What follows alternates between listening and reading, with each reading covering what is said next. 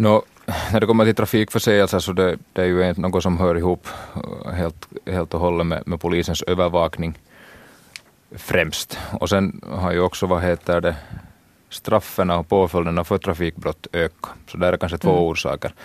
Jag ser inte att, att polisens övervakning drastiskt har, eller resurser till att, att idka det här trafikövervakningen har minskat avsevärt sen i fjol. Men att möjligtvis aningen och sen på det också att den påföljden har blivit större, vilket också har en helt tydligt en eh, förebyggande effekt. Om jag minns rätt så, så var, man fick ungefär så här dubbelt i böter i De vissa steg, fall. steg ganska mycket. Också. Så kanske det har påverkat. Hur mycket tror du, när man tittar på sjunde så, så avviker det här ganska mycket, att trafikförseelserna har minskat riktigt rejält där. Det handlar om stora siffror. Uh, Tror du att de här två vägkamerorna som har kommit upp vid korsningen i Sjunde och har någonting med saken att göra? Det här ligger säkert förklaring och sen ett samband med det också att hastighetsbegränsningar sjunkit till 60 där på det området. Så där är säkert en stor del av svaret på det varför de har farit i höjden. Mm. De, de, har definitivt stigit. Det vill säga i januari och juni 2017 så var de 107 medan man, de i januari till juni 2018 var 700. Det vill säga att man har fått fast många, många fler så det ser ganska ja. häftigt ut. Uh, sen en annan sak som, som när jag tittar på den här statistiken som jag funderar på uh, så var det att sexualbrotten ser ut att ha ökat i flera kommuner, till exempel i Raseborg. Men, men hur, är det så att det har ökat eller vad kan ligga bakom det här? Nu ska vi se på sådana helhetsbilder man ser så, så, så har det inte på det sättet ökat. Statistiken förstås visar att vad heter, procentuellt sett hade i Raseborg, då, om vi till exempel tar det som exempel, hade, hade ökat ganska ordentligt. Men det jag kommer ihåg med när det till exempel kom, kommer till sexualbrott så ska vi komma ihåg att det kan vara att, att en gärningsman blir fast och sen i samband med utredning av det så uppdagas flera brott. Och därför så kan det vara en peak. Antalen ändå till, till, hela till antalen men unga ska få, så där är det svårt att dra några slutsatser att det skulle vara någon trend att det pågår. ökar. Det tror jag inte, utan svaret ligger närmast till det att, att det har i det här, till exempel då nu här på, på våren säkert någonting som har uppdagats och det har kommit i flera fall till, till kännedom. Men att mm. inte någon sån rädd att sexualbrotten skulle vara på någon stigning så har jag inte. Eller kan det vara samhällsdiskussionen och metoo-diskussionen som har ökat, att man anmäler också? Det har vi också märkt att det har varit en positiv grej. Att genom den här metoo-kampanjen så har också tröskeln till att anmäla sexualbrott sjunkit. Mm. Uh, och sen vill jag gå ännu lite till Raseborg och hålla mig kvar där misshandelsfallen har minskat. Det ser ju bra ut. Det, det, är positivt och det försöker vi också via vår, vår egen förebyggande verksamhet. Att, att när vi, vi försöker patrullera där som, som folk är och där som vi vet att det finns, finns risk att det händer någonting. Och hoppeligen så är det en del orsak varför de har sjunkit. Andra orsaker finns också men att som sagt, är de på sjunkande trend så är det positivt. Mm. Eh, från 51 2017 då till 32 2018 så, så det handlar ju inte om jättestora summor men i alla fall eh, en del. Och eh, LOJO däremot, narkotikabrotten verkar ha ökat radikalt.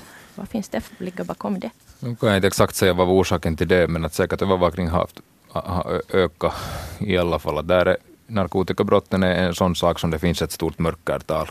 Vad orsaken just nu är att de i Lojo har, har uppdagats flera brott så är svårt att säga men att övervakningen måste, måste ha stigit och det har kommit den vägen har vi fått flera, flera fall uppklarade. Mm. Överlag om mörkertal, hur mycket finns det mörkertal i de här siffrorna tror du överlag och var mest? Det, det, är svårt att säga att vad mörkertal är och det finns ju mörkertal i alla de här brottslagen men att, som, som jag tidigare nämnde så de största mörkertalen finns i de brotten var det inte finns någon direkt målsägande, till exempel trafikbrotten. Väldigt sällan kommer den, för att ta ett dåligt exempel, så den som kör över hastighet kommer nog väldigt sällan själv att anmäla sig till polisen. Och samma sak med mm. narkotikabrotten. Det, det, via polisens övervakning, via tips och sånt så får vi dem uppdagade, men att det är inte, inte så vanligt att någon kommer anmäla dem, utan det, mm. där får man jobba lite mer för att få klara. Så där finns de största, största vad heter det, mörkertalen. Men förstås också i våldsbrott. Till exempel som händer i parrelationer så av rädsla och sånt så vill man inte komma och anmäla. Så där finns också ett mörkertal. Men skulle hävda att det är inte ändå lika stort som till exempel när det kommer till trafikbrott eller narkotikabrott. Mm. Uh, en annan siffra som jag sticker mig lite i ögat är att stölderna har ökat i Sjundeå som ju är en liten kommun. Trots att det inte är så många fall. Så, så vad, vad, har ni märkt något sånt? Mm, nej, inga sådana trender som fenomen som skulle tyder på att det är någon trend som är på stigande fall. Det ska vi komma ihåg att när det är fråga om, om, om de här mindre städerna, mindre kommunerna, så några fall rent så kan statistiken se ut att det är skulle gissa på att det är mer en tillfällighet då än att det är någon form av trend att det skulle gå till det. Mm. I alla fall har jag ingen information att det skulle vara så. Och om antalen är små så är ofta förklaringen där. Precis. Eh, överlag, hur märker vi på det här området till exempel att polisstationen är stationerad i Raseborg och det finns inte i Hangö nu under stora evenemang som Pokerran och annat. Eh, när, speciellt då märks det. Det finns inte heller i Ingo och Sjunde och så här. Hur, hur märker ni av det här i statistiken och sånt? Nu märks det säkert. Främst märks det hos oss kanske i de här beredskapstiderna. Alltså, det talar man om hur länge det tar för en patrull att komma, komma till plats efter att de får vetskap om en, en händelse till exempel. Så där märks det ju främst. Men det ska vi komma ihåg att vi, polisen är mobil och vi är inte på det sättet startar varje gång som, som brandkåren från, från station, utan vi, vi rör oss på områden så det borde inte ha så jättestor inverkan på de här själva, själva brotten. Men det är helt klart, igen som var inne på tidigare, att de brott som uppdagas bara genom polisens verksamhet, så de, de har ju en inverkan. För det, det är helt klart att, när vi har startpunkt i Raseborg så, så är polisbilen oftare i Raseborg än vad den till exempel är i Hangö. Och det kommer man inte ifrån. Mm. Vad, vad, är din egen eh, så här reflektion på den här statistiken nu när du läser den? No, förstås positivt att de, de går ner. Det skulle vara intressant att göra en jämförelse fem år tillbaka, att vad, vad trenden är.